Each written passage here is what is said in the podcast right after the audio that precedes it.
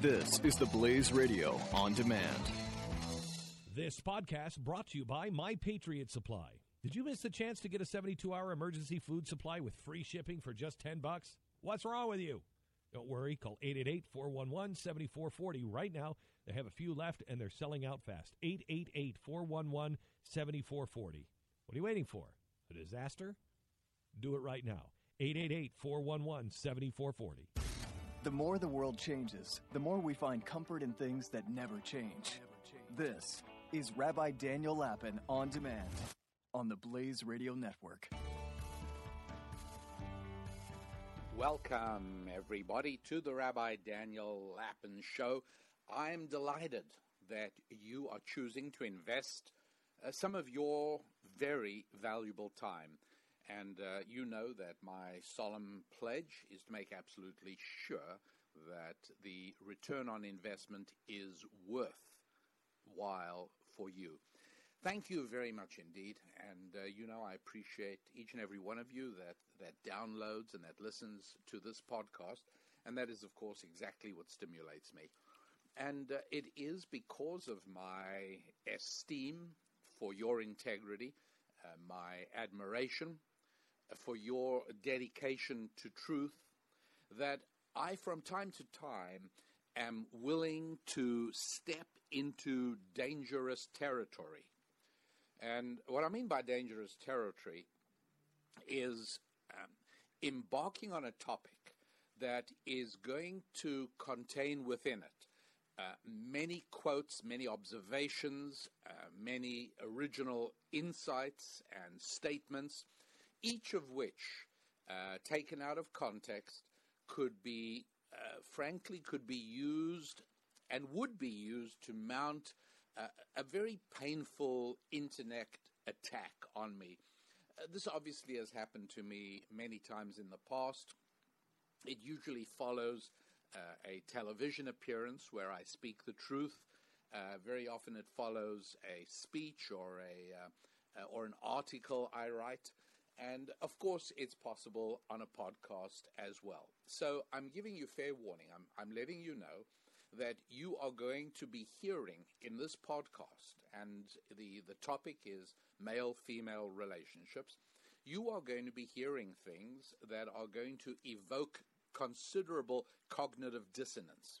Uh, I'm going to be talking about things and uh, making observations that, uh, for many of you, uh, the reaction will will will verge on uh, discomfort, violent disagreement, and yes, I've, I've, and even nausea.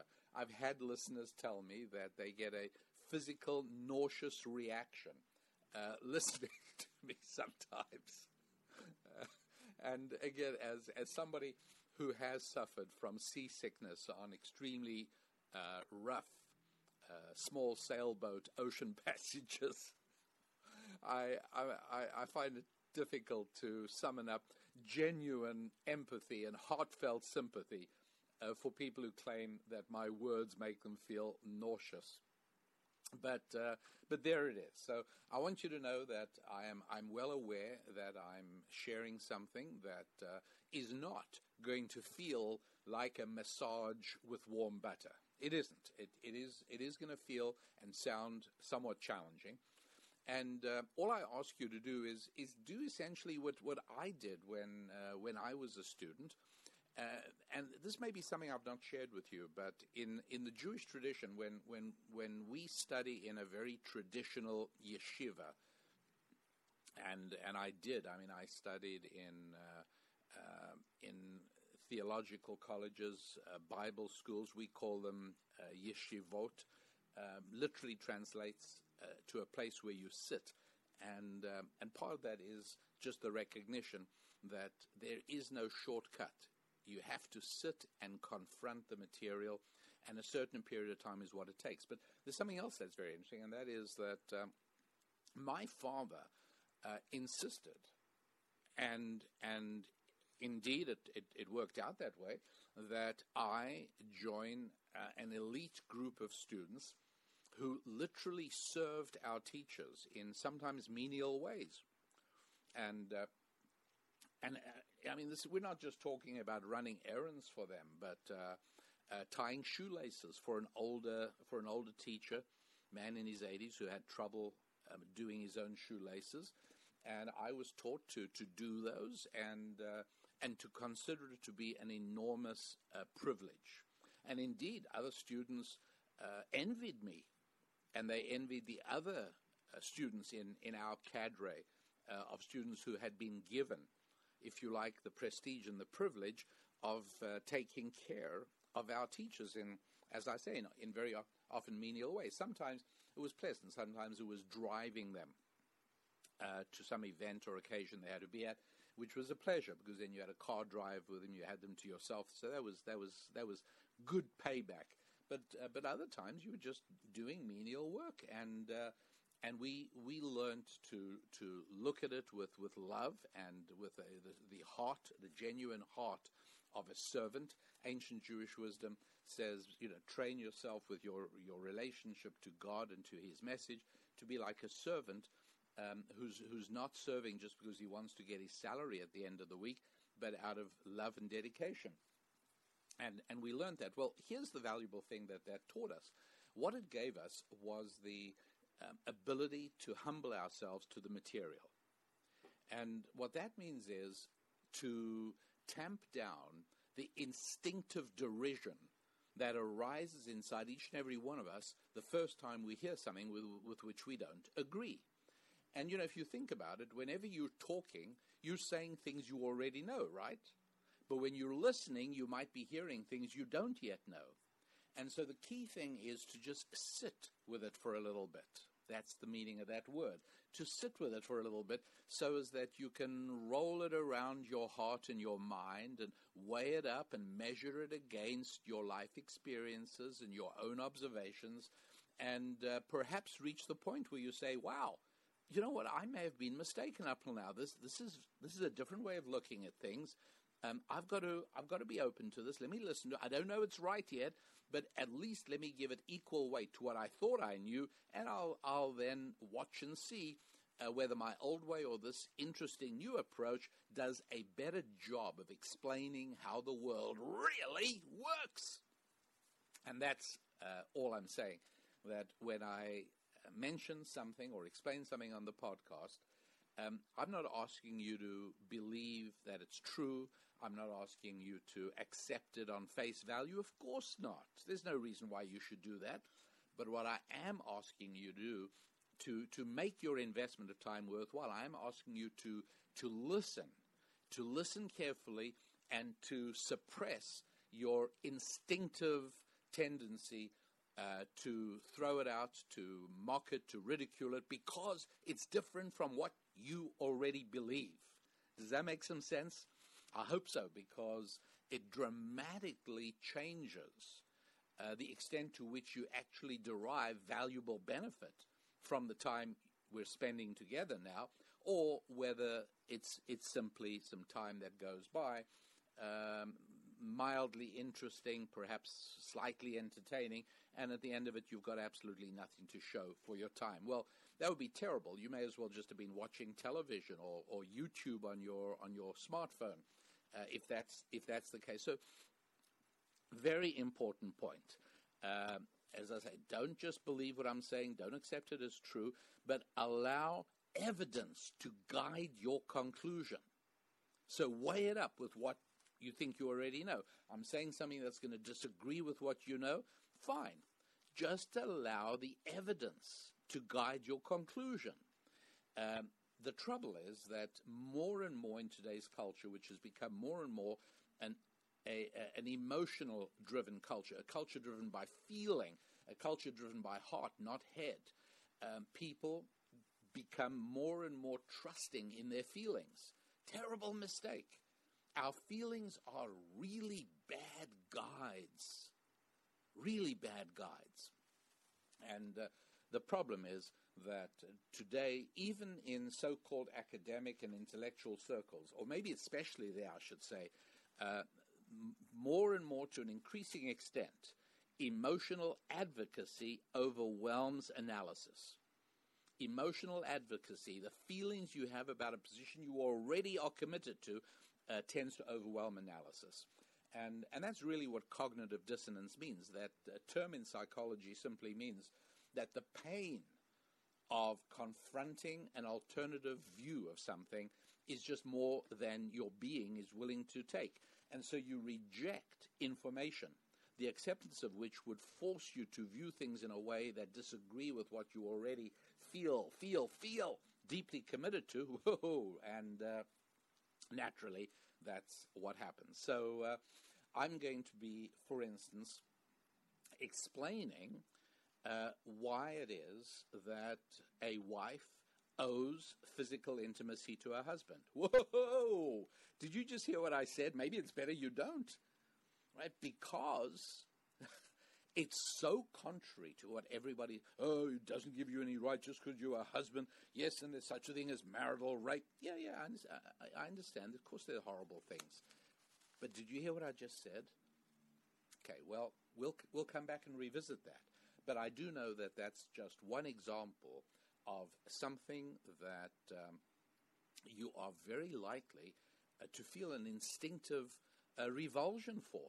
And there are also going to be other things in the, the course of today's podcast that will repulse you. And the difference between a useful application of the time and a total waste of time is how you handle things you hear that repulse you.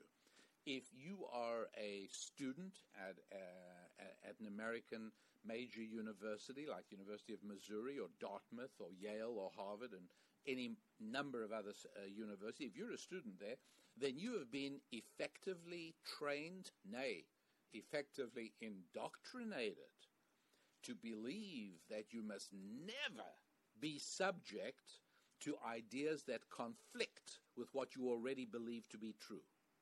That's the new view. I can assure you without any shadow of a doubt that there will not be um, enormous scientific discoveries during the time this insanity roils the American campus. Because the whole basis of the scientific endeavor is to say maybe everything I've believed till now is wrong. Now, maybe it isn't, but I'm going to explore this new hypothesis. And maybe I'll be able to debunk it, in which case I'll go back to my original theory. But what if this theory holds up and, in fact, debunks my original theory? Well, that's called progress, moving on. And so, if you are, as I say, a student at, at one of these uh, campuses that are now experiencing the, the turbulence of, uh, of this uh, movement, this anti intellectual period, this uh, infantilization of the academy, this transformation of the ivory towers of academia into uh, infantile childcare, like kindergarten, where, God forbid, students shouldn't be made to feel uncomfortable by any microaggressions or be subjected to anything that conflicts with their existing and current views on anything, well, then, um, gosh, what can I say? Uh, this is probably not a good podcast for you to be introduced to. I have other podcasts. This is episode number 21. So that means there are 20 others, many of which are much more pleasant, much more comfortable, much more inclined to massage you with warm butter and make you feel good. So go back and listen to one of those easier ones rather than hanging out here, right? That's what I'm going to recommend.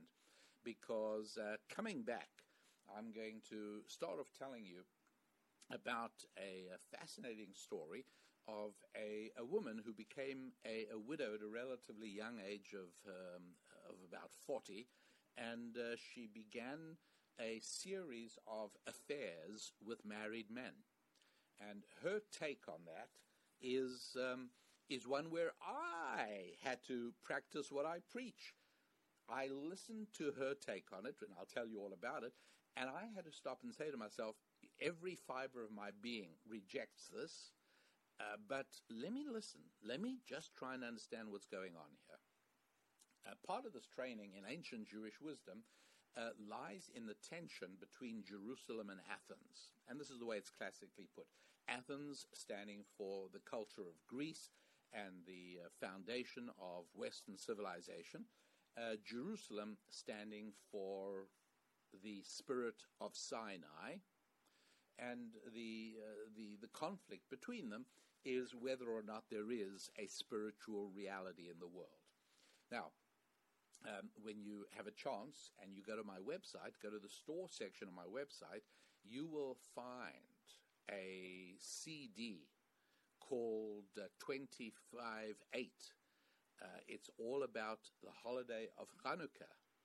And Hanukkah coming always uh, around about uh, mid to late December, typically, um, usually coming very close to Christmas, um, is a time when we reanalyze two conflicting worldviews.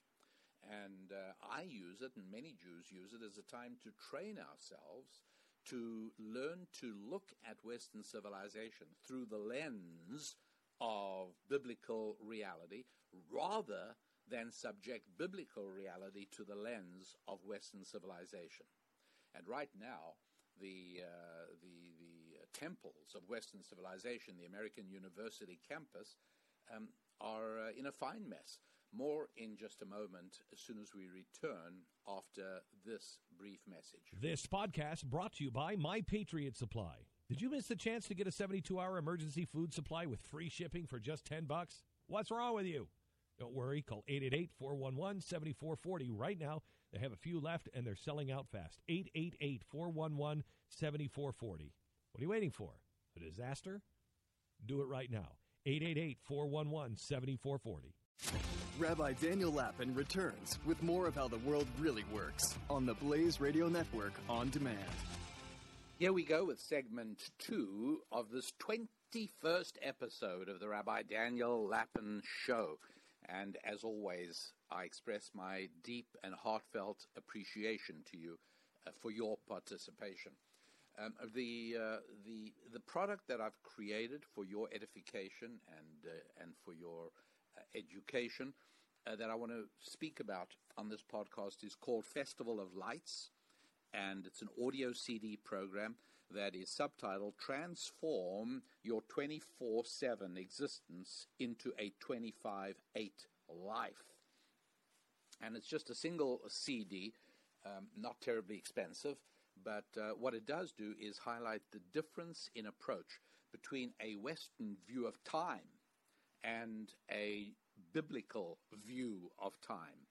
And of course, one of the things I speak about constantly is the uh, very uh, ever present awareness of the importance of your time, the value of your time, as well as my own, and the uh, solid determination to make absolutely certain that at no point of time am I running the risk of uh, wasting your time at all. So when you have a chance to be at my website, please be sure when you go to rabbidaniellapin.com, go along and, and take a look at an audio CD program called Festival of Lights How to Transform Your 24 7 Existence into a 25 8 Life. And you can read about it, you can listen to an excerpt of it there as well.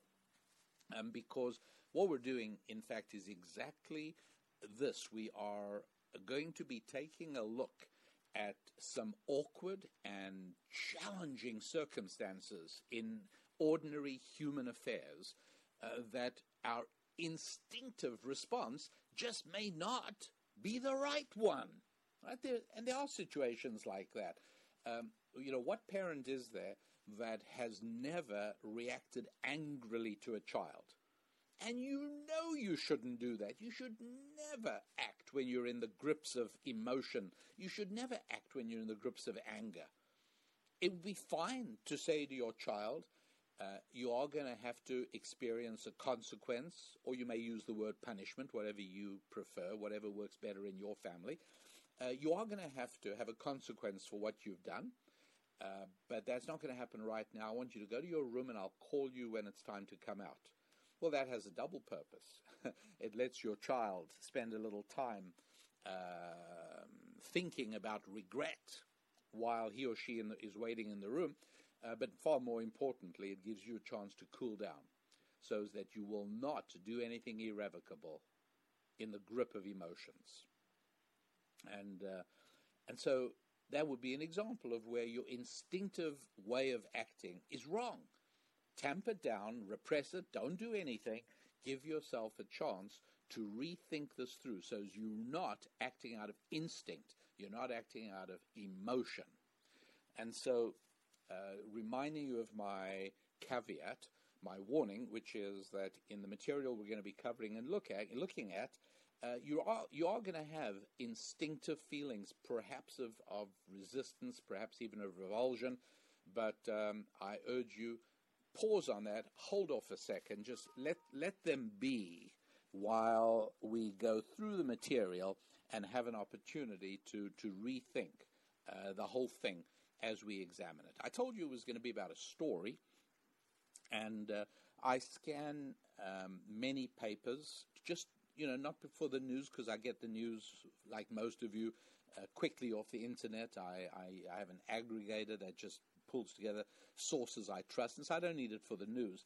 But I am interested in the cultural take. I'm, I'm interested in what people are reading. And uh, I, I, I have certain papers and magazines I look at in the United States, and then there are a number of papers and magazines I do look at in um, in Europe predominantly. I look at Canada as well. That's true. Uh, but in Europe, I look at the German news magazine, Der Spiegel, because there's cultural stuff there that I find interesting. For instance, how regularly the Spiegel runs stuff on World War II. Uh, you know, and, and, that just reminds me that in Germany, the spirit of World War II hangs heavy in the air.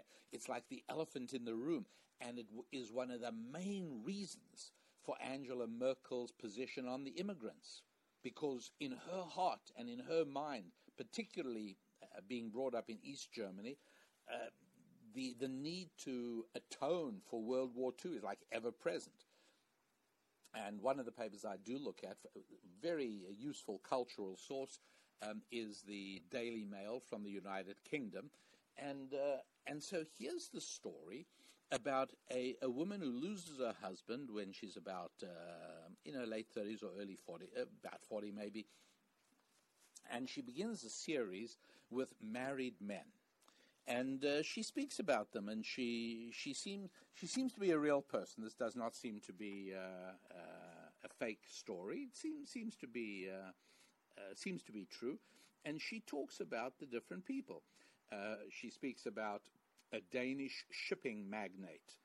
Um, she says that he was in his fifties and his wife had had just completely lost her libido. She'd just uh, following that stage in her life, she just lost interest, and um, they had children, they had a family, and he had absolutely no interest in leaving his wife. And she says um, um, she was living in London at the time. This uh, Danish uh, shipping guy traveled a lot, but whenever he was in London, they used to spend uh, a night together or two nights together, whatever it was. She says, and um, it was it was it was very it was a very good time. We we got on very well, and um, I mean obviously he he paid her, and um, and then uh, at you know at one point um, what what happened.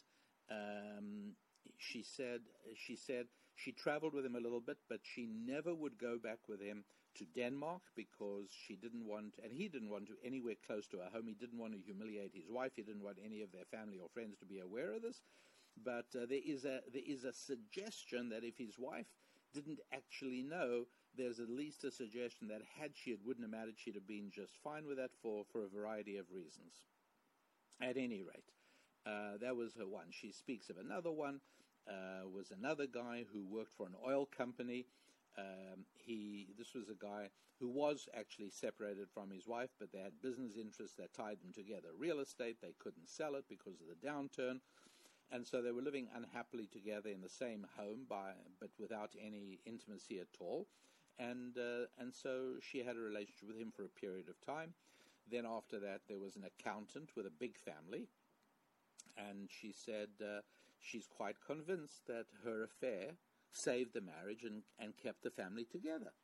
Um, she said, just you know, because of the large family and everything, uh, you know, everything going on, um, he would come home from work, and you know, she was tired after the day, and and she brings it down to to physical intimacy and to sex, and she says that you know, from what the, the man told her, um, he just he wasn't having certain needs that he had met, and uh, this was the the result.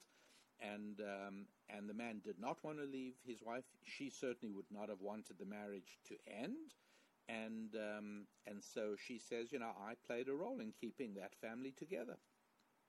Um, so uh, and then he says the uh, the this this affair ended when one day uh, he came home and uh, she uh, his wife was waiting for him. The children were all out or in bed. She had a bottle of champagne. Uh, she was dressed um, beautifully, and the spark returned to the marriage, and the guy ended the relationship. And she says, you know.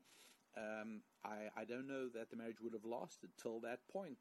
So anyway, this is this is the way the story the stories go. And then what was more interesting, and as I say, I'm interested in the cultural aspects, and so I always take a look at the at the the letters. Now I understand that the letters are not representative. It takes a certain type of person.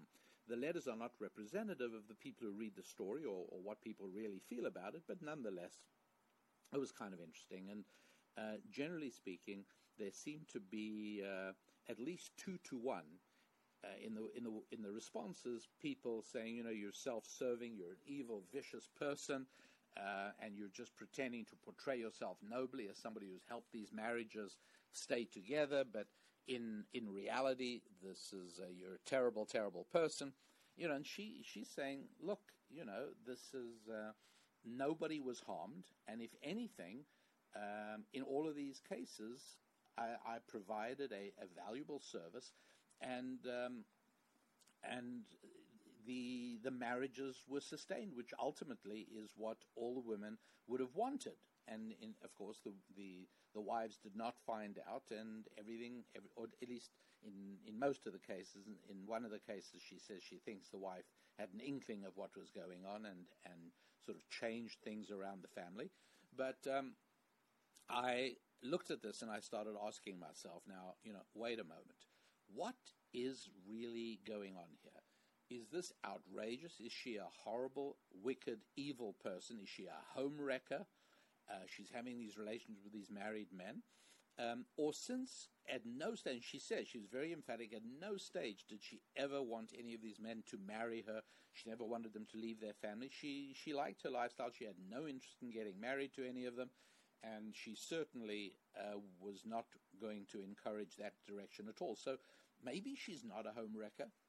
And so, whilst this is a, uh, a very uh, dangerous area, I did want to start trying to think about this and ask myself, you know, is this really the the worst thing imaginable from her point of view? Now, I'm not at the moment speaking about from the men's point of view.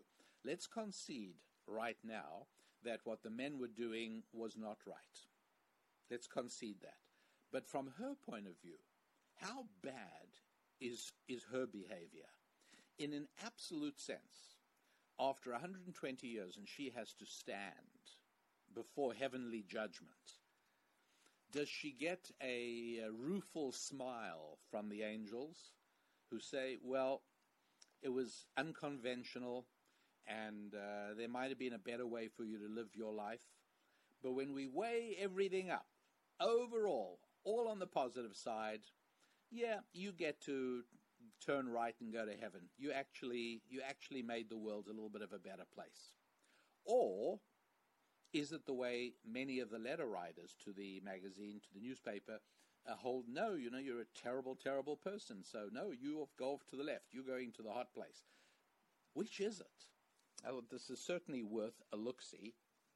And perhaps one of the ways we can begin to analyze this and, and try and understand a little bit of what's going on, uh, because to, to each and every one of you that is either married or would like to be married, um, there is going to be information here that, as difficult as it'll be to stomach, uh, might be interesting and actually might be useful. And that's chiefly what I like doing. I like bringing ancient Jewish wisdom to apply in very practical and useful ways in the areas of family and relationships, and even you know finance we speak about as well, and faith. But um, there has to be practical value here, and uh, and so maybe a place to start is to go back to summer 1995, um, just a little bit more than uh, what's it, 20 years, a little more than 20 years uh, from the time I'm recording this uh, in the fall of 2015. And uh, we're going back to Hollywood, California, where on one June evening, actor Hugh Grant, 34 um, year old sensation, he was at the top of his game. He was doing incredibly well. Um, very, very successful British actor. He was caught uh, having sex with a prostitute in a car uh, in Hollywood, California. Um, her name was, at the time, was Divine Brown. And um, today, by the way, she is living in a little house behind a white picket fence in a suburb of Atlanta um, under the name of, um, I think, Stella Thompson um, is her name now. And uh, she is um, she she reminisces and she says, you know, it was just a, a fifty dollar trick, as she put it, uh, in order to try and help pay the bills. Uh, she says, and the Lord favored me. That's how she put it. She said it turned into a million dollar bonanza, and it changed her life. okay, so that I'm not saying that all of this is wonderful, but it's just that's just background story. But the most important part of it is that while this was going on, uh, Hugh Grant was in a long time relationship uh, with his girlfriend, Liz Elizabeth Hurley. Uh, she was 30 years old, and at the peak of her field, she was an actress and a model. And uh, look, she she is a beautiful woman today at the age of 50. Uh, she was a stunning woman back in 95. So his live in longtime girlfriend is Elizabeth Hurley and he's caught having sex with a prostitute. And by the way, I got to tell you, by no stretch of the imagination, and you can see the arrest mugshots, and granted that they don't make people look their best, but by no stretch of the, imation, of the uh, imagination was Divine Brown a good looking prostitute. What do you think is going on? Why would a guy living with Elizabeth Hurley go and spend $50 with, frankly, not a very attractive prostitute. Why? What is going on there? Do you understand it? And if not, stay tuned and don't go away because uh, when we come back, I'm going to tell you. Meanwhile, go to my website, rabbidaniellapin.com, and uh, take a look at a product, at a resource. It's an audio CD program which you can download right away if you want um, or you can buy the hard CD. It'll come to you in the mail. It's called Festival of Lights. Um, it's uh, specifically for this time of the year when we're celebrating Hanukkah and people are celebrating Christmas. Uh, and it's called Transform Your 24 7 Existence into a 25 8 Life. And uh, I think you, you will like reading about it. I think it has information you would be interested in. So I'd like you to be aware of it. Back in a few moments with uh, Hugh Grant and Elizabeth Hurley, not in person, but in concept. Spilling ancient solutions for modern problems in the areas of family, faith, friendship, and finance. This is Rabbi Daniel Lapin, on demand on the Blaze Radio Network. America WK with your host, Andrew WK.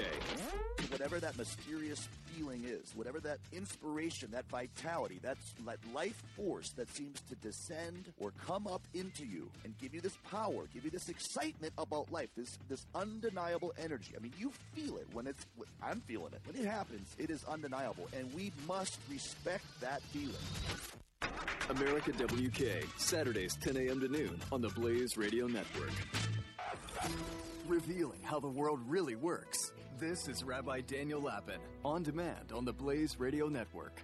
And we're moving right along. Your rabbi, that's me, revealing how the world really works here on the Rabbi Daniel Lapin Show.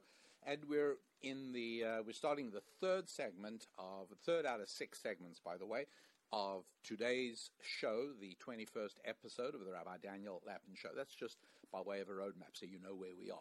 And uh, I said that uh, we need to try and understand why it is that a successful, good looking 34 year old young actor by the name of Hugh Grant uh, would have left his lover, his longtime live in girlfriend, Elizabeth Hurley, the beautiful model and actress, and would go out on the prowl in Hollywood uh, in June of that year and uh, get himself pick up a uh, frankly not a very attractive looking prostitute.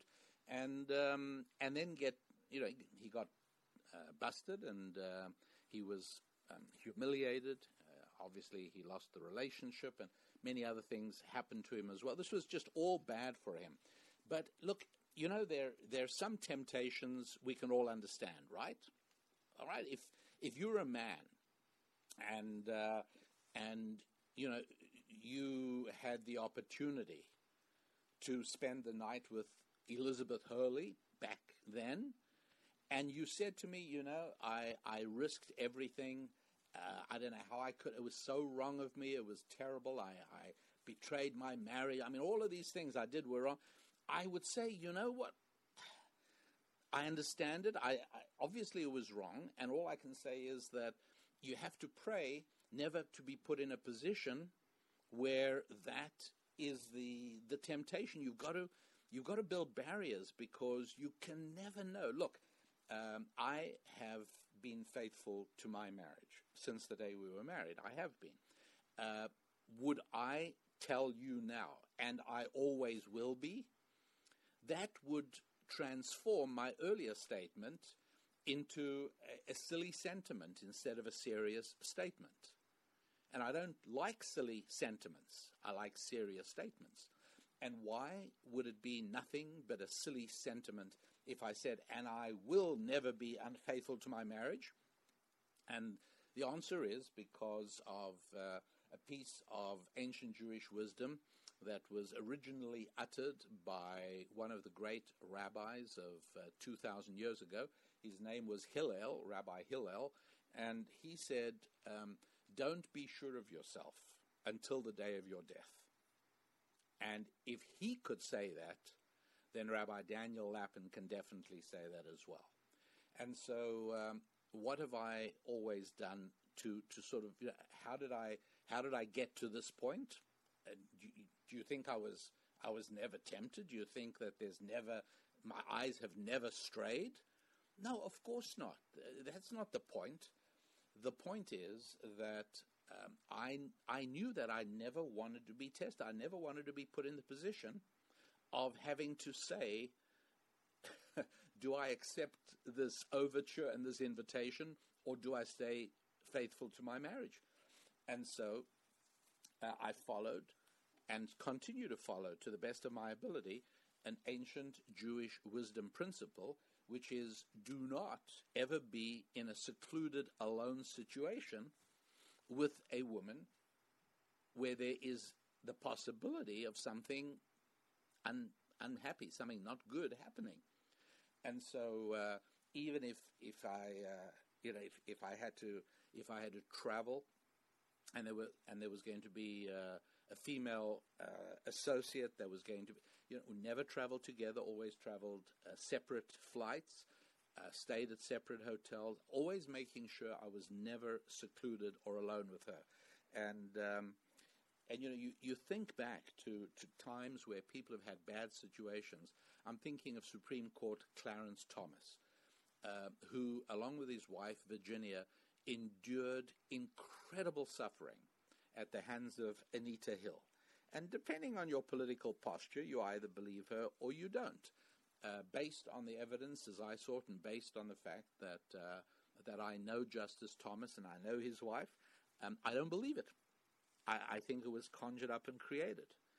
The one area in which he was culpable was he allowed a circumstance to arise several times where late at night he and she were the only ones left at the office.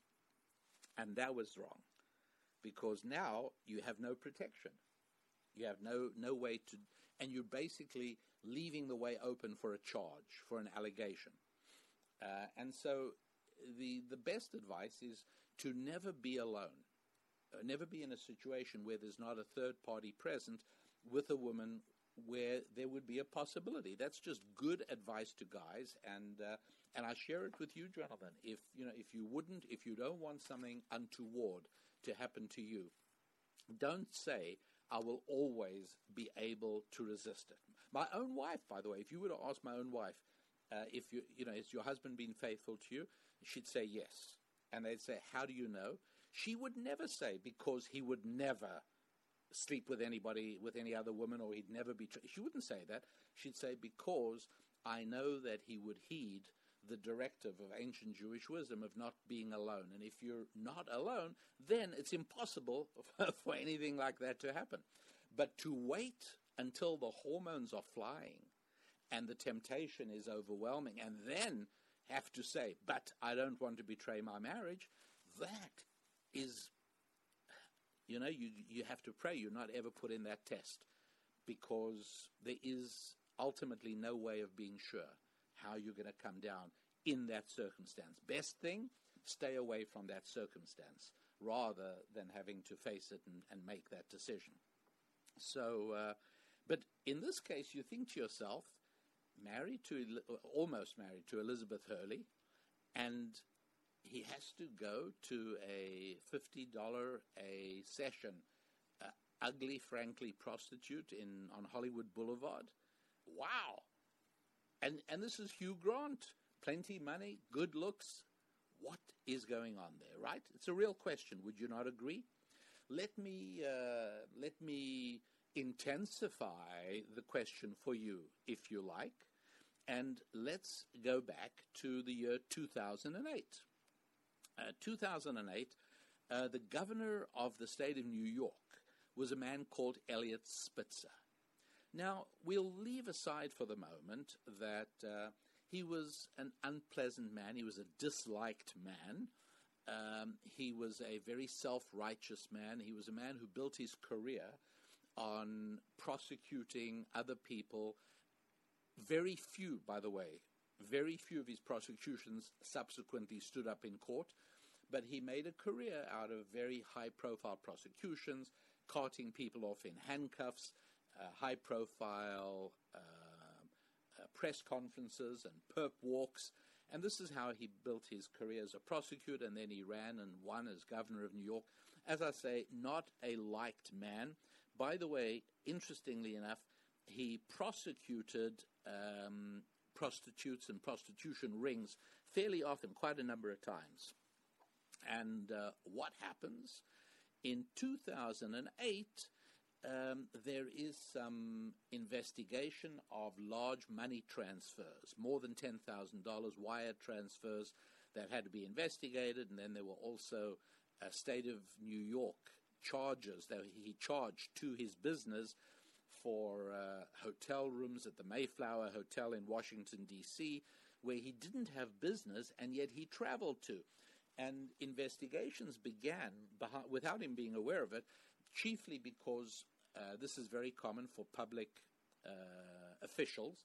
The fear is that they're being blackmailed. So when there are large scale uh, money movements, anytime anybody transfers more than 10,000, it, it becomes a federal reporting requirement.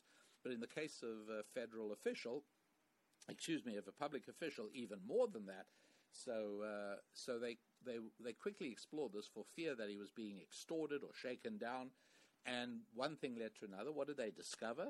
That the checks were being written to an organization or a front organization for uh, an entity called the Emperor's Club VIP, which was essentially uh, an organization that provided women uh, to men and on, on a strict fee schedule, and it was not it was not inexpensive. And Eliot Spitzer was known as client number nine. You might remember the story. And uh, he visited with us. Uh, I think she was 22 or 23 at the time. Her name was Ashley Dupré, uh, if that rings any bells. And um, he'd visit with her roughly uh, once or twice a month over a period of six months. And uh, you know, the Mayflower Hotel was was one of his regular points of assignation. and of course, this all came out, and um, he uh, he had a um, a famous uh, press conference at which he got his wife. I'm saying got. I don't know that as a fact, but she looked so miserable and so unhappy and so not wanting to be there. As by contrast, by the way, when Hillary Clinton appeared next to her husband, you might remember, I did not have sex with that woman. It was the whole um, that whole saga during the Clinton presidency. Uh, when you looked at uh, Hillary next to her husband, go back and look at some of these video shots, by the way. She does not look at all as if she was pressured to be there. And I don't think she was. I think her main anger was, again, I don't know, I'm just telling you my impression. My impression is her main anger was at uh, Bill imperiling their dreams, uh, their career dreams, and possibly her, her, her career future, as opposed to the betrayal of the marriage, which again, my sense was there wasn't much to begin with. So um, she did not look put upon and unhappy to be there. She looked quite gung ho with with trying to uh, deflect criticism from from Bill. And many many feminists at the time accused Hillary of of just rolling over and not standing up for herself. Um, but that's what she chose to do. But if you take a look at the press conference of Eliot Spitzer, uh, who by this time was publicly disgraced, his wife, Silda Wall, her, her maiden name was Wall Spitzer, Silda Wall Spitzer, uh, two years older than him, by the way, at the time. I say at the time. Guess what? She still is. Uh, although they're no longer married, they're now divorced. But at the time, she sort of stood by her man, but the look on her face indicated very clearly this was not where she wanted to be. And um, and one of the things I was struck by is, uh, you'll pardon me, but um, she's a very good-looking woman, a slender, elegant, very pretty woman. And so again, look, um, at the time, um, she would have been. Uh, she would have been, uh, what, at the time, maybe 48, 49, 50, something like that. Uh, he was two years younger. Um, but, you know, certainly uh, a woman that, that, that any man could be proud of. She, she's a, a good looking woman. Now, again, uh, a 49 or 50 year old woman is not a 23 year old woman. I mean, I, I understand that. And so in this case, unlike the Hugh Grant case, I'm not, I'm not saying, what did he see it? I'm like, why on earth would he have done that? That part of it I can sort of understand. But what I can't understand is the high risk of it. Here's a guy who knows he has a lot of enemies. He hasn't made friends. He's not a likable man. Uh, he's a vindictive man. He's a petty man. And he had a lot of enemies, uh, correctly, rightly so. Uh, and this is a guy with, I mean, he's governor of New York. He's, he's looking at a presidential, but he's really on a streak. He's an heir to a massive real estate fortune. He's got everything going for him. He's got three young daughters. Why? Why? I mean, my goodness, what's going on here? So, what is going on here? Can you answer that? And if you cannot, then you need to stay tuned because uh, this podcast is about answering uh, that question. We're going to see a number of scenarios of that question, but in all in all of the scenarios, the basic question is, is one we need to understand in order to adequately unpack the complexities of this aspect of uh, ancient Jewish wisdom that we're studying and this aspect of male female relationships. And um, I know this sounds a lot like a commercial, and uh, the reason is because it is a commercial. I see nothing wrong with commercials. I'm not in the least bit embarrassed about uh, telling you how I serve other human beings. This is one of the reasons that uh, in Jewish culture, it was very common to choose a last name that publicized your career, your profession. And uh, I, I, haven't got time now to give you all the many, many, many examples of that. But um, we, we did that because we wanted people to know how we can serve them. It's like handing out business cards, except much better. And uh, one of the ways that I serve you is not only through the podcast, uh, but through the, the creation of resources that delve more deeply into many of these topics and uh, provide you with, in this case, an audio CD that you can hear more than once. And uh, I wouldn't speak about it if I didn't believe it could help you, if I didn't believe I'm doing you a favor. And I think I'm doing you a favor because of the feedback I get, of the testimonials, of all the people who thank me for how uh, this short one hour CD program was able to radically transform how they lived their lives. Uh, go and take a look at it at my website, www.rabbidaniellapin.com. And uh, if you head over there, you will search um, in the store for an audio CD called Festival of Lights. It's all about the holidays celebrated this time of the year, and the subtitle is uh, How to Transform Your 24 7 Existence into a 25 8 Life. Uh, so, do yourself a favor and do me a favor. Make us both happy by heading over and getting yourself a copy of that. Quick break, and when we come back, moving on with trying to understand this strange question in male female relationships. You're listening to Rabbi Daniel Lapin on demand on the Blaze Radio Network.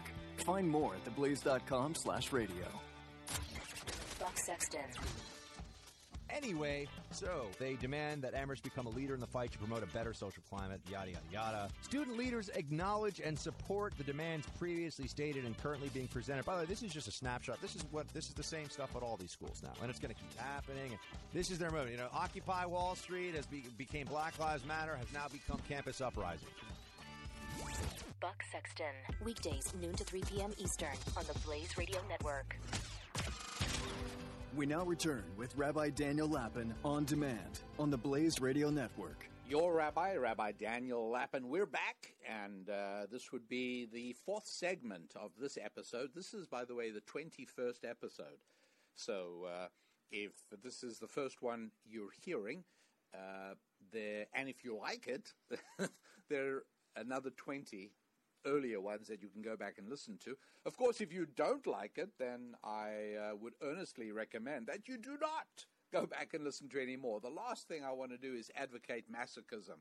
So uh, uh, here we are talking about. Here's the basic question: Why would a Hugh Grant, good-looking, wealthy young actor, living with an absolutely gorgeous woman called Elizabeth Hurley, why would he go to a prostitute? And why would the governor of New York, who's made an entire career fighting for ethics and integrity in government, that was his, his byline, by the way. He ran for prosecutor, ethics and integrity. He ran for governor, ethics and integrity. And he was planning a run for the president of the United States. Yeah, President Eliot Spitzer, the president who will restore ethics and integrity to government. So a guy like that is so vulnerable. You'd think that you'd think he'd be willing I mean he would do anything to avoid the risk of catastrophe of a scandal that would disgrace him publicly and end his career. And that's, by the way, exactly what it's done. Uh, and he gets caught with a uh, a young prostitute in uh, in um, in Washington D.C and you know, there were issues of transporting money over state lines and uh, vice. I mean, he was in so much trouble, and I have no doubt that um, strings were pulled in order to minimize the actual prosecution. At the time, it seemed incredible that he would escape prosecution on a number of different fronts. But again, um, look, there are different rules for the wealthy, powerful, well connected. There are and he is wealthy, powerful, well connected. So he did not get prosecuted, but he got disgraced, and his career was terminated. Um, and again, you know, in as I said, in, in terms of the actual attraction, Hugh Grant is inexplicable. In the case of Eliot Spitzer, fine, okay, she was a young, attractive girl, okay, fine, but the downside was so enormous. And it's not as if his wife was terrible. She's she's a very good looking woman. So it's just all very bizarre, is it not? It's just weird. What is going on here? Well, uh, I know it seems as if all I'm doing is piling on the examples and the, the case studies, but um, I think it's important that uh, I lay out the whole picture for you. um, this is the final piece of the picture, I think, which is that um, after 9 11, okay, uh, some firemen came home from being at work on that uh, uh, frightful day, the 11th uh, of September, uh, 2001. Some firemen did come home from work that day. Many, many did not and uh, and that was the uh, the worst day of their lives. I mean, the, the, the, the, men that they lost, the friends, the, the brothers they lost. Uh, you know, everybody everybody knows what 9/11 was in the city of New York, and so uh, very understandably, you would think. Although I will tell you, they did not consult me. I was not their rabbi. But the New York Fire Department, what they did is they assigned one uh, firefighter, one surviving firefighter, to attend to the widow and children of every uh, murdered firefighter, every firefighter who died at the hands of Muslims. And um, and you would have thought, you know, a very nice thing to do, to just have somebody who understands them. Uh, and so you know, you can understand a widow of a fireman would find it easier to talk to another fireman as opposed to an accountant or a, uh, a bus driver, right? If they would have asked me, if I was their rabbi, and I should have been because I would have saved them a lot of trouble, I would have said, Your thinking is right, your tactics are not. Uh, you should assign somebody from uh, the fire department to each family, but it should be the wife of a surviving fireman, not the fireman himself. And I would have been exactly right. Because guess what the New York Times reported in a big magazine story in May 2004? um, I, I, shouldn't laugh, but I'm laughing because it was so predictable. So absolutely predictable. Uh, what happened is that a very large number, a very high proportion of these uh, firemen who had been assigned to take care of a 9 11 widow divorced their wives and married the widow. Now, look here. Look here. Bear with me for a moment as we explore this. And, uh, and please know, I, I'm not laughing. It's just so astounding. It's such a validation of everything I have been taught of biblical wisdom. Um, okay. Uh, um, when when a man in you know when a, when when a, a 45 or 50 year old man divorces his 45 uh, year old wife and he marries a 25 or 30 year old young woman i get it I think it's terrible. I think it's destructive. I think the divorce is shattering. I, everyone, the problems are full. But I get it. I understand.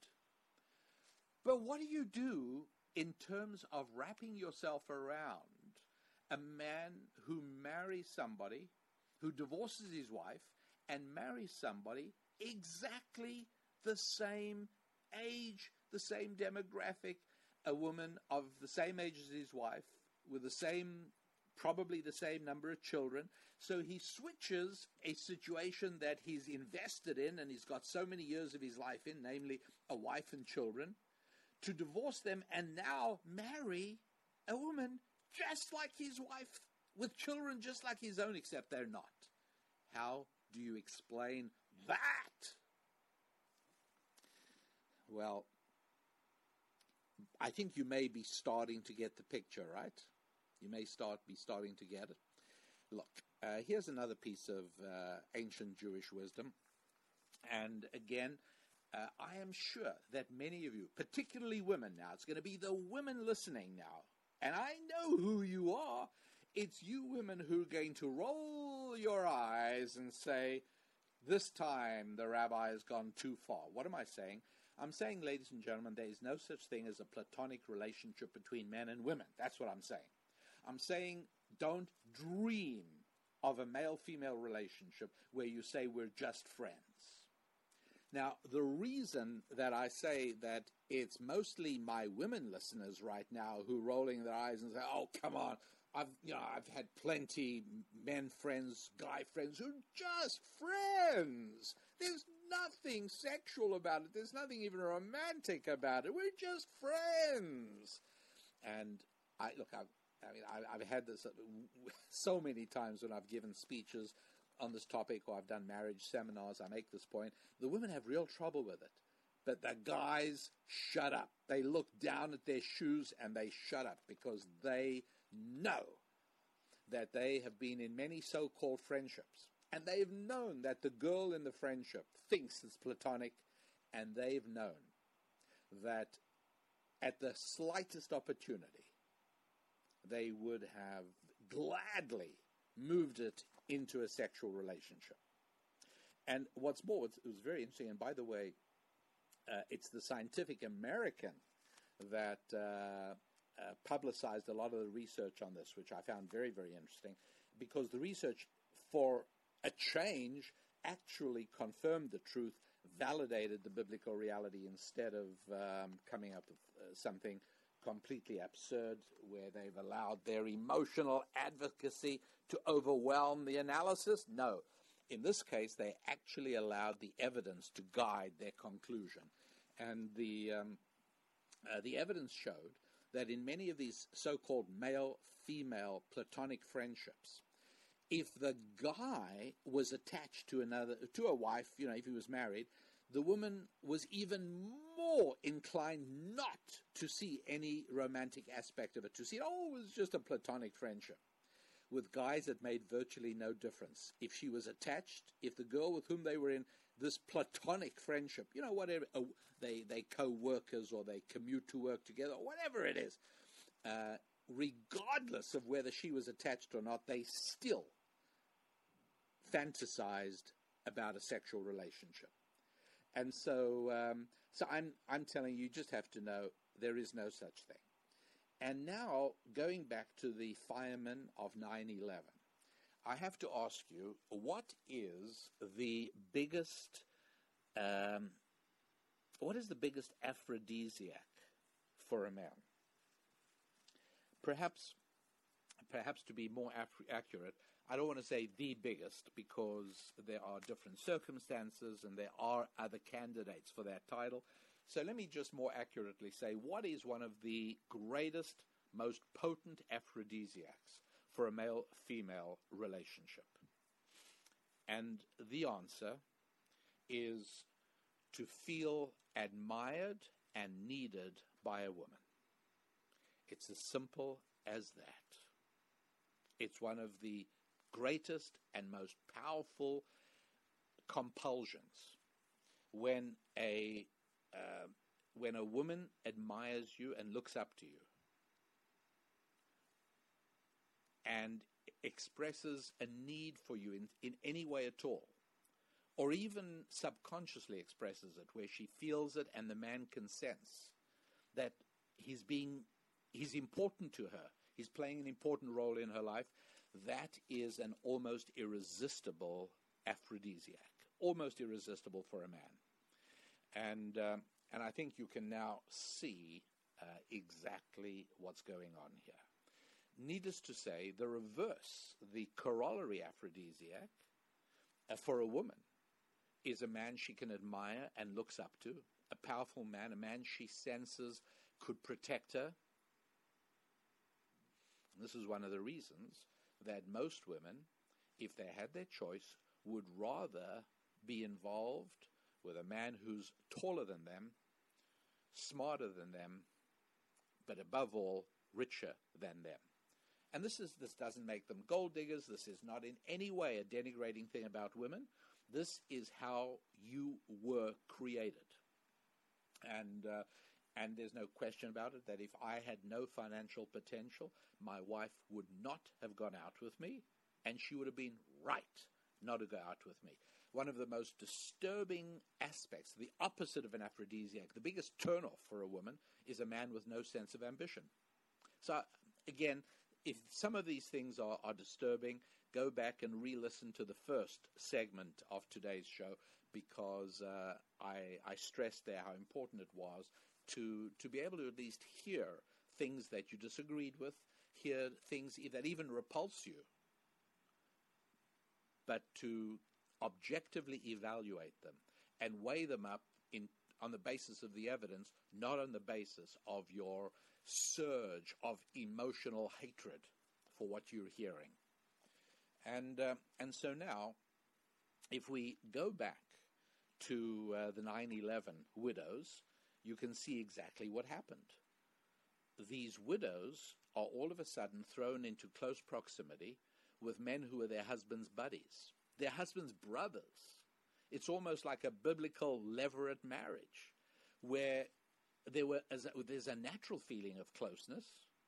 And what is the difference between these women to the to the live firemen who are in the attending role? What's the difference between these widows and their wives? Their wives are busy. Their wives have a routine. Their wives have a sense of security.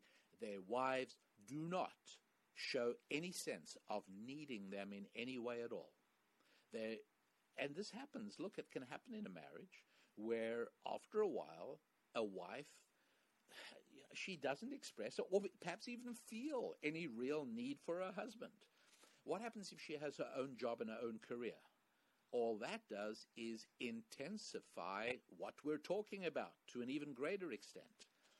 But now, this woman who's alone and confused and hurting and suffering along comes the strong fireman who understands exactly what she's going through because he has a wife who's been through it. And he understands, and they can mourn together. And she needs those broad shoulders and those strong arms around her. And she falls for him. But that's understandable. That's very understandable. Uh, many, uh, many female executive assistants fall for their bosses. But why does, in this case, the fireman fall for the widow? He's got one just like her at home. It's his wife. Yes, but his wife doesn't need him. This woman does. And he is astounded at the thrills that surge through him upon that realization. And he's astounded by the feelings of potency and virility that suffuse his entire being because he's with a woman who needs him.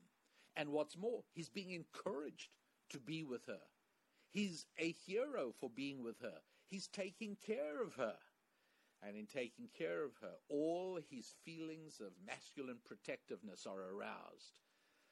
All her feelings respond with need and appreciation and admiration and his surge of potency and virility are too much to resist. He divorces his wife and marries her, and this happened in large numbers in the first year or two following 9 11. Okay, quick break. Back in just a moment. The Blaze on Demand. This is Rabbi Daniel Lapin. Don't miss Pat and Stu. He goes downstairs and dishes out ice cream, two bowls. And I already told him I don't want any. No, you didn't tell me until after yes, I dished did. it out. No, you did not. I don't want any. He proceeds. I to had already two dished bowls. it out. He brings up two bowls. I don't want any. I told you that. I'm sick oh. over this game. Please I can't eat ice cream. Please he ate a bowl. That is what am I supposed to do? Let it melt? Pat and Stu. Weekdays at 5 p.m. Eastern on the Blaze Radio Network. We now return with Rabbi Daniel Lapin on demand on the Blaze Radio Network. Okay, uh, here we are. Segment uh, segment number five of today's show, the Rabbi Daniel Lapin Show, where I endeavor to become worthy of the title of being your rabbi. Thank you so much for being part of the show, and uh, I would also like to ask you to visit my store at rabbidaniellapin.com. And uh, particularly at this time of the year, I'd like you to uh, read about and see if it would suit you, as I think it would, a uh, CD, an audio program called Festival of Lights. And uh, and I pointed it's there are several coincidences here, and you know what I think about the word coincidence. But uh, one of them is that the uh, holiday of Hanukkah falls on the 25th day of the Hebrew month of Kislev. Christmas, of course, falls on the 25th day of the civil month of December. Uh, Hanukkah, obviously, is called the Festival of Lights, and that's the name of this audio CD program I'm speaking about Festival of Lights. How to transform your 24 7 existence into a 25 8 life. And uh, yes, indeed. And, and sure enough, one of the things I love about Christmas is how homes get decorated with what? Lights. And at exactly the same time in Hanukkah, what are people putting in their windows? The Hanukkah lights. That's right. So there's there's a lot more to this than meets the eye, and uh, and uh, particularly if your eye is shaped by Greek philosophy instead of by biblical philosophy, why then you really need an attitude adjuster, uh, which is precisely why you should go to my website. You need a rabbi.com and uh, visit and take a look at the audio CD program called Festival of Lights. That is the commercial for this segment. And uh, uh, for, for now, I have to tell you, you see, we, have got to go back now and explore uh, whether this woman who was having affairs with married men, um, as it as it were, is she going to heaven or hell? As it were, that's really the sort of question here. Um, is she a, a, saint or a sinner, or like most of us, probably somewhere in between? But um, in order to um, get a little bit of a clearer handle, I've got to tell you one more thing, which is one of the most unusual speeches I was ever engaged to give. And uh, I was approached, and this was while I was living in California, as, you could imagine. Um, I was approached by an organization. I'm not going to give you the exact name, but it's an actual organization, uh, Mistresses of Married Men. That's what it's made up of. And uh, they were having a Christmas Eve party, and I was invited to speak. And I, I said, uh, you know, why are you asking an Orthodox Jewish rabbi to come and speak to your organization? And she said, Well, all the uh, Christian speakers are at home with their families, so we figured you'd be available. And I said, Sure enough, I absolutely am. And uh, so I went off and, and met. There were 300 women, my friends, 300 women in a um, uh, in a big ball in a in a in a sort of a big a big gathering room of of a Los Angeles hotel, and uh, and I uh, spent the well, I spoke to them, and then after that, I answered questions, and even then, I wasn't able to leave because I was so intrigued by it. I really was. Uh, you see, there were this was a support group, and there was a lot of crying that night because their um, paramours, the men they were involved with, were all home with their families. These guys were not leaving their families for these women, but I got a real life opportunity to meet 300 women who are exactly in the position of this woman I started off the show telling you about, who was uh, uh, featured in a big story in the uh, Daily Mail of, of England.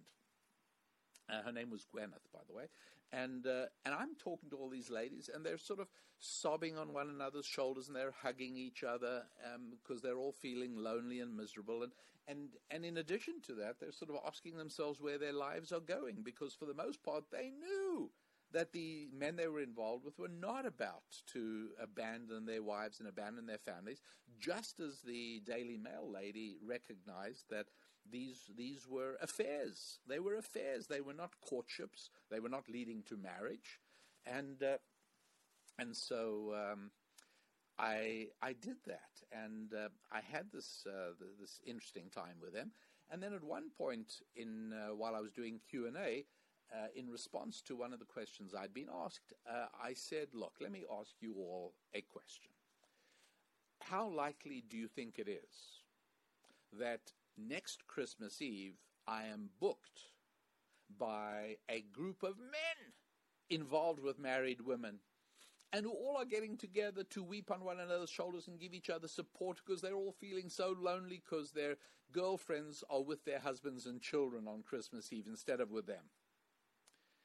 And that was the first that was the first time I, I, sort of got a really hearty burst of laughter from these sad ladies um, and I was quite happy. They, they really, they laughed for a good few moments. um, at the absurdity of it, because they knew as well as I did that that was completely unthinkable. Now, that thought experiment tells us a lot. Right?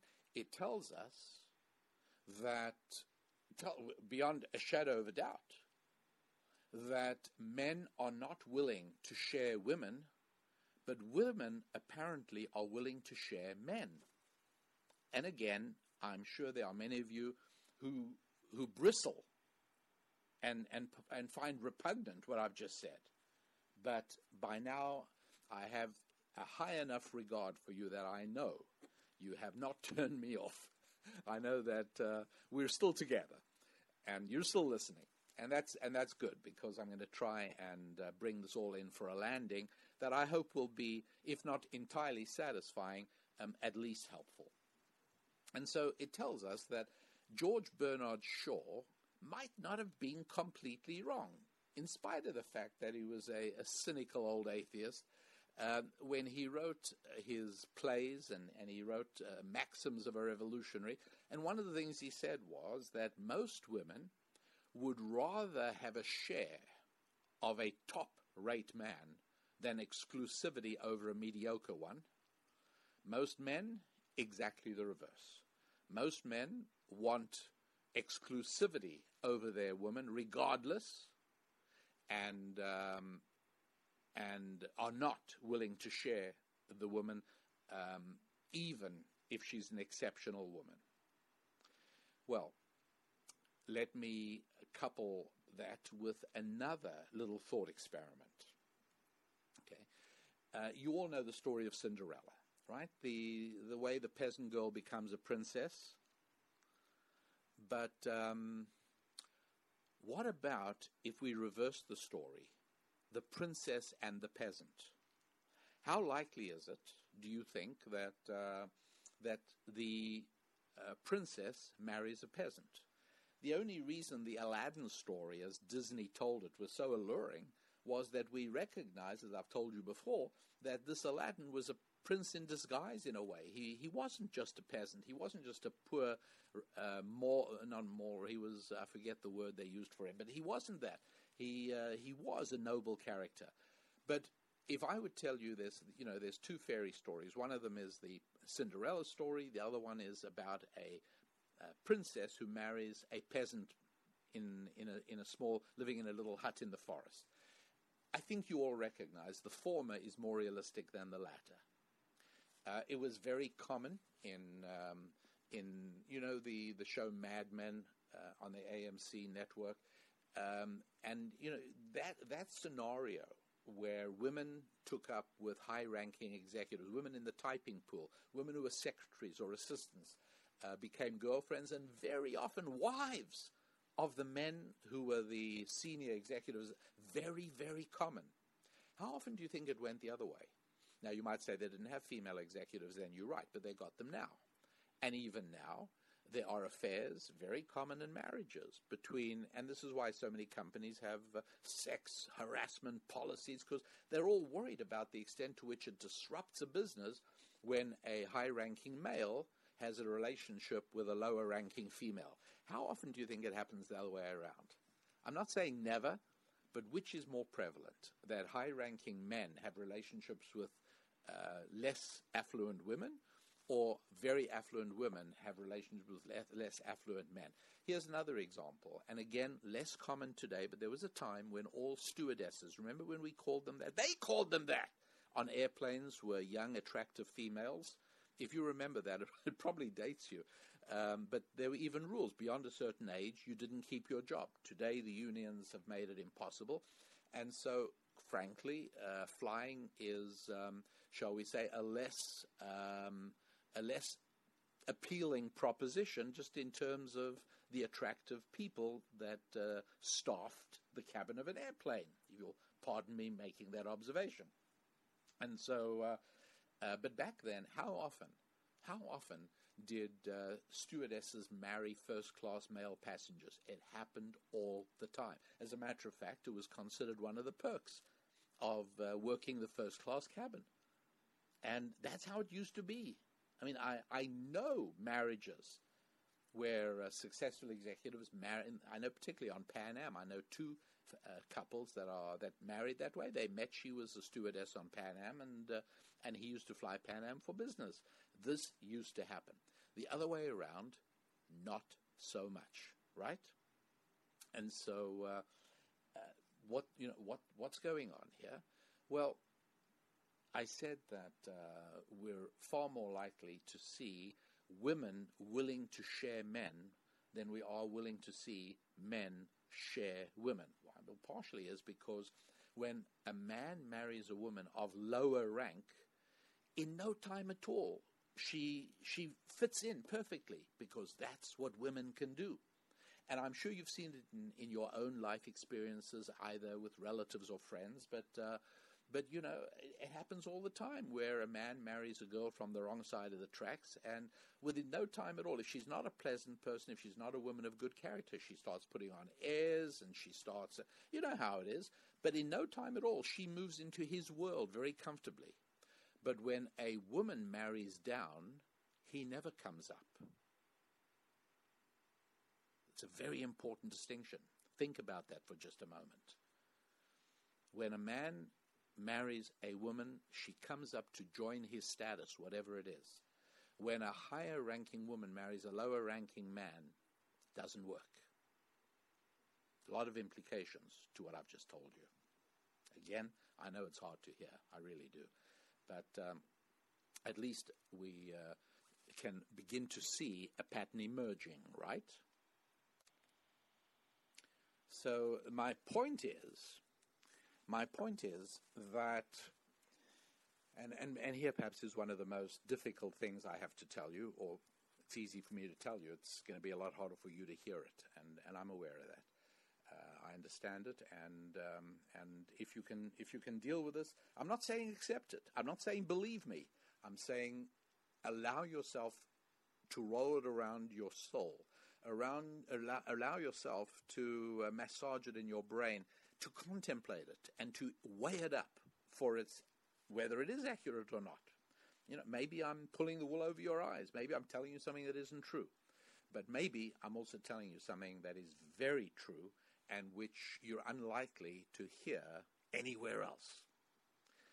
And that is, my friends, that um, if a woman has if a, if a wife betrays a marriage, it is a much more serious blow to the marriage than if the man does. Now, I know many of you women are going to be upset at what I'm just saying, and uh, and look, my, own wife, uh, when she hears me speak about this in marriage seminars, and we do marriage seminars together, uh, she she goes to great lengths to to make absolutely certain that we're not saying that this authorizes a man to have an affair. We're not saying that. We're not saying it's right. We're not saying it's good. We're not saying any of those things. But I am saying that as somebody who's done more than my fair share of marriage counseling, it's a lot easier to put together a marriage in which the man has betrayed the marriage than it is to put together a marriage in which the woman has. Remember, I told you that um, women are better able to share a man. That's why there's an organization of mistresses of married men to comfort each other because they all accept that their their situation is is a sad one. But the situation of a man who's sharing a woman with another man is laughable. It's ridiculous. And that's why we, in fact, society ridicules a cuckolded man. But we all feel sympathy for a woman whose husband is having an affair. It's a different reaction for men and for women. A completely different reaction. And so, uh, what does this all mean to the, the woman who is having an affair with a married man? And what does this all mean with respect to our own marriages and our own relationships? That I'm going to tell you coming right back. Spilling ancient solutions for modern problems in the areas of family, faith, friendship, and finance. This is Rabbi Daniel Lapin on demand on the Blaze Radio Network. Don't miss the Morning Blaze with Doc and Skip. Because it ain't about money and fame and power. It's about that little person inside of you that does not feel good enough. It's the same thing that drives these terrorists in Paris. It's the same thing that drives the Mizzou protesters and President Obama and progressives and everywhere. Is not having confidence and faith. The Morning Blaze with Doc and Skip. Weekday mornings, 6 to 9 Eastern on the Blaze Radio Network. Welcome back to Rabbi Daniel Lapin on Demand, only on the Blaze Radio Network. Hi, everybody, and uh, sadly, sadly, I have to acknowledge that we are now in the final segment of this particular show in the Rabbi Daniel Lapin Show series on the Blaze, and uh, and that means that we've got quite a lot to do before we wrap it up and bring it in for a landing. And uh, one of them, one of the things I haven't answered yet is uh, why did Hugh Grant go to a prostitute? Why did Eliot Spitzer go to a prostitute? Um, you know, you might think, you know, a, a man who doesn't have a, a, wife, doesn't have a girlfriend, a man who's all by himself, and who, you know, you can understand in that situation. But these are guys with plenty money and with uh, certainly attractive uh, partners, and yet still, what's going on here? Okay, fine. Well, let's uh, let's take a look at at something really important, and that is that uh, in our culture at the moment, uh, we are living in a time where feelings totally overwhelm and trump and outweigh obligation. And so people will often say, you know, because I don't feel like it, or I did because I feel like it. And it sounds almost dated, it sounds um, antiquated if somebody says, "Well, I, you know, I felt it was my obligation," it's it's not often that that you get that, at least in a meaningful kind of a way. And um, what am I talking about? Well, we all understand that in a marriage, uh, the the man uh, has a sense of obligation. He's got to deliver. He's got to uh, he's got to support. And as I explained in, in an earlier part of, of this particular show, um, the the woman becoming an independent economic entity hurts the relationship. Um, the the um, extraordinary thing. I mean, there's fascinating studies on this, but uh, but but something which again, if I told it to you as a thought experiment, not as a study, you'd you'd think about it, you'd nod your head, and you'd probably say, "Yeah, I'm not sure I like this, but yeah, it's probably true." What am I talking about?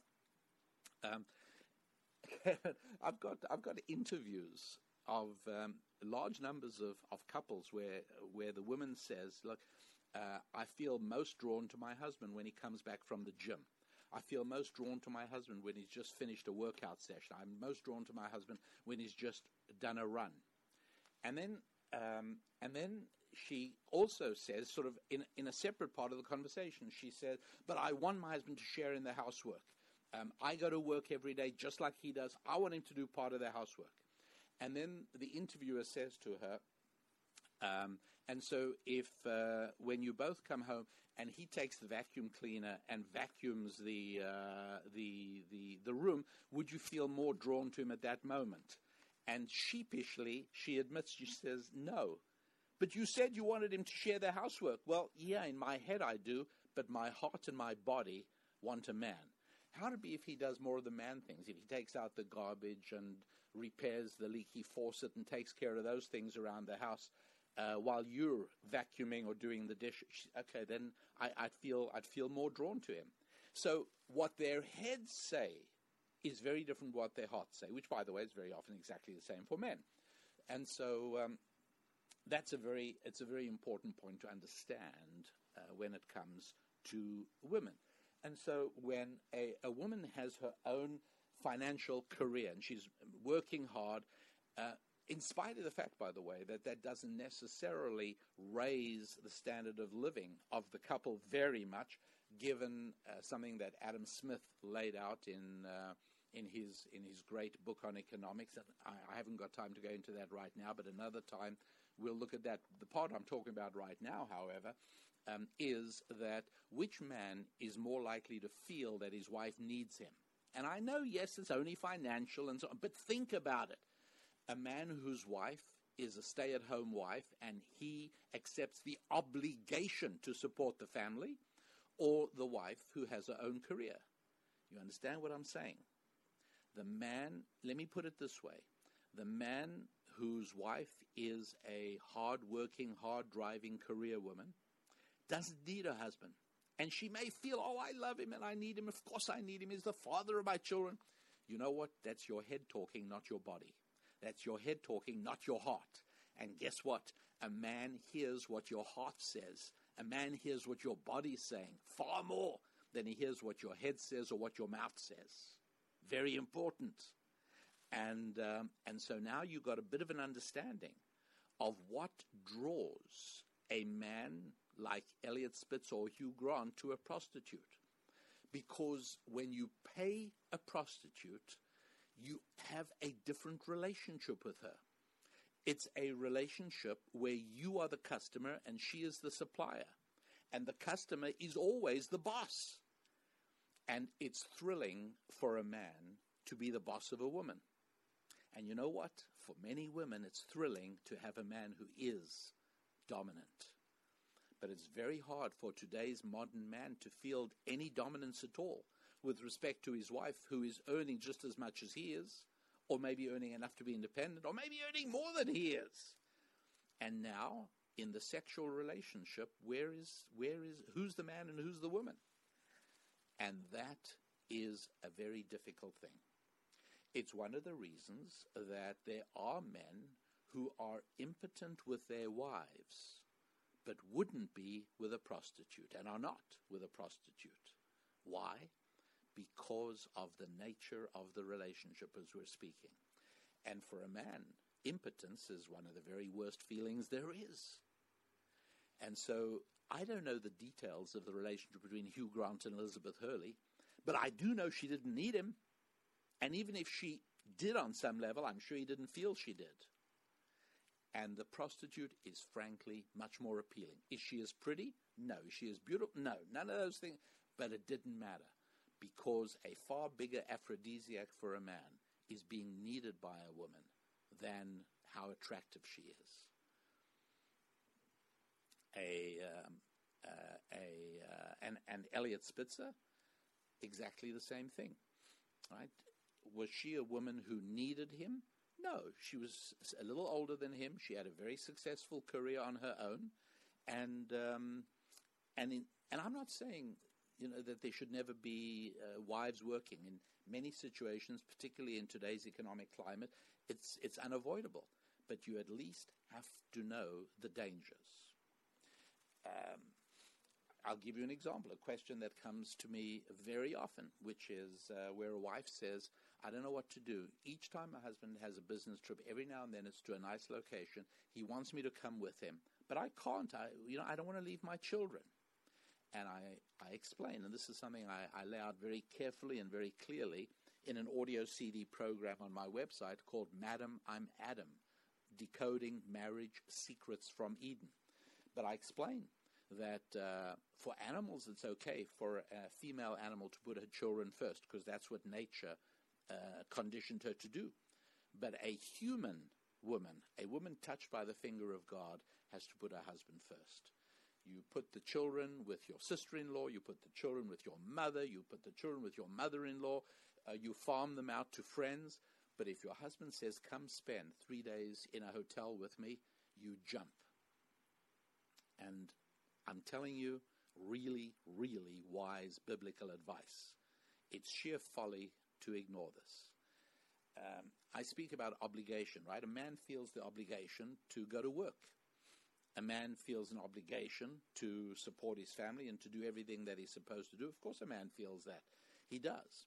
But the mood of the culture today is feelings matter. And so it's almost become a theme of the stand up comedy circuit the wife who says, I have a headache.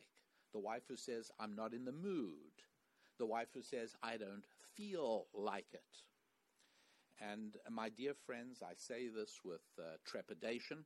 I say this with awareness that I could be misquoted and that I could find myself a, uh, an unhappy and unwilling target of widespread internet vilification. but I have to tell it you anyway.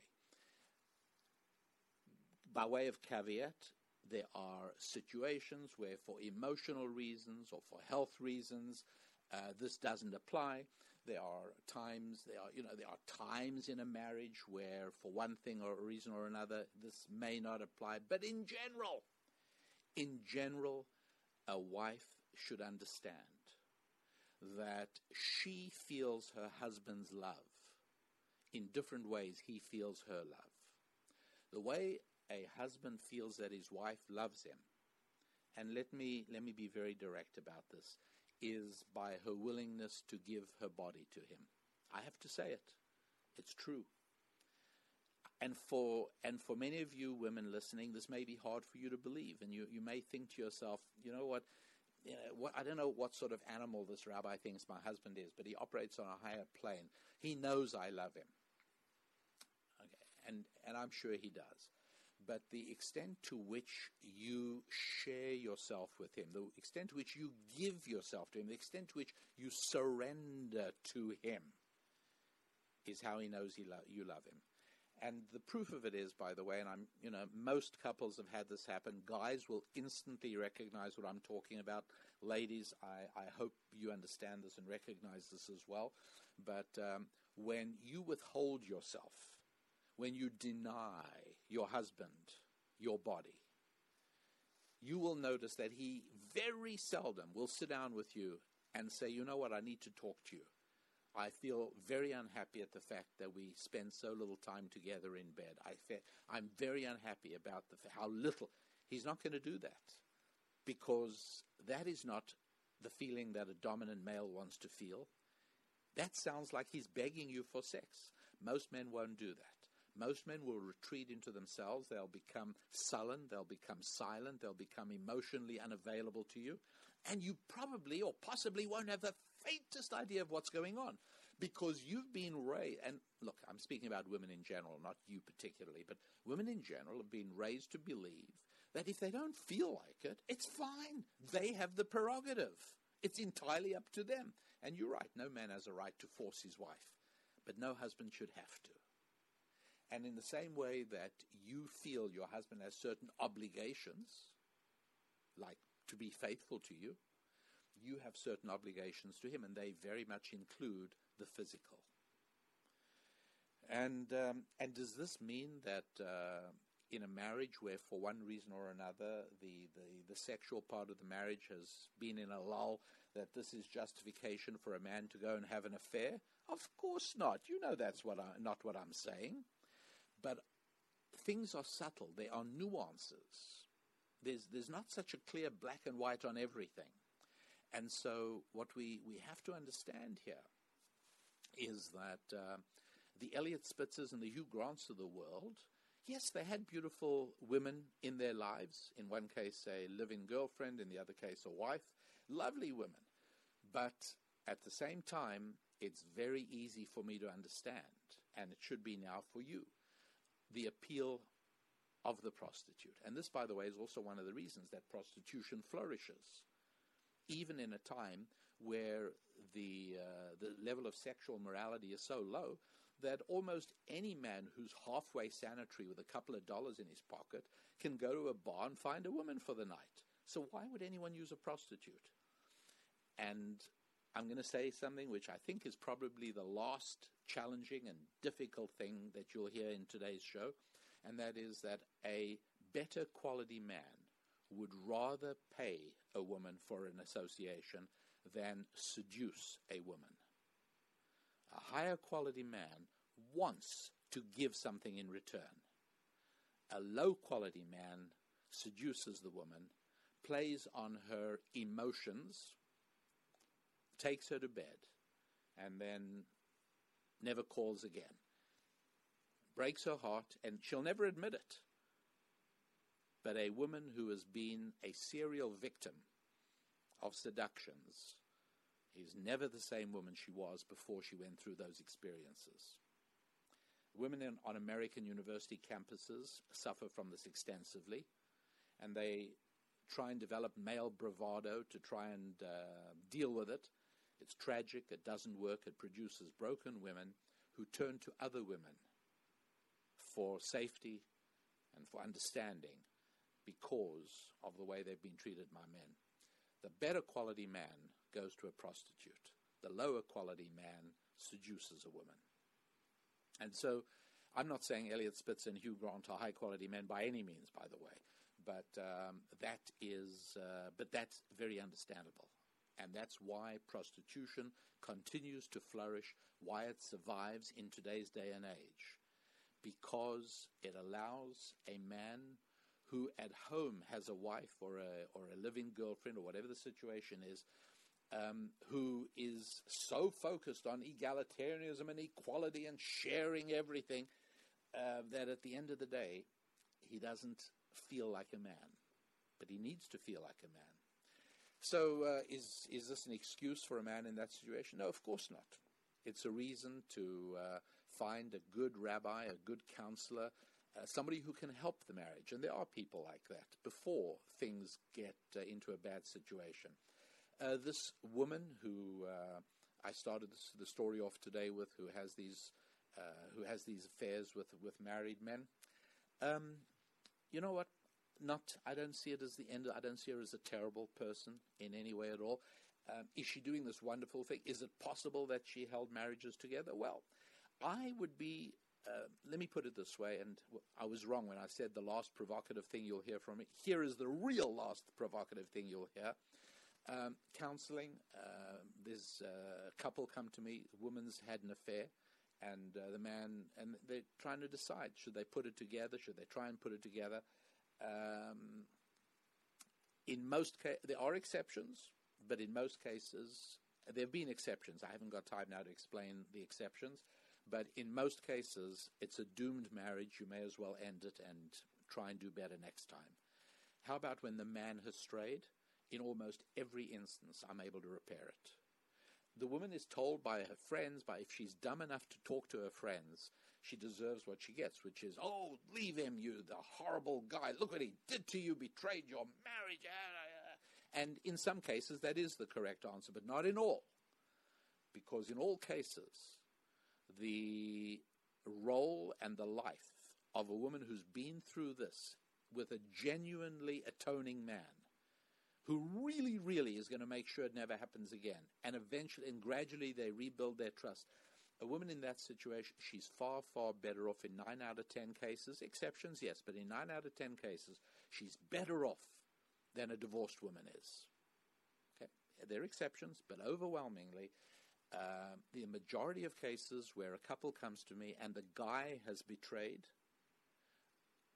I'm able to put it together, and I know couples that many, many years have gone by. I've been thanked. I've been, I've actually received gifts uh, from couples in that situation.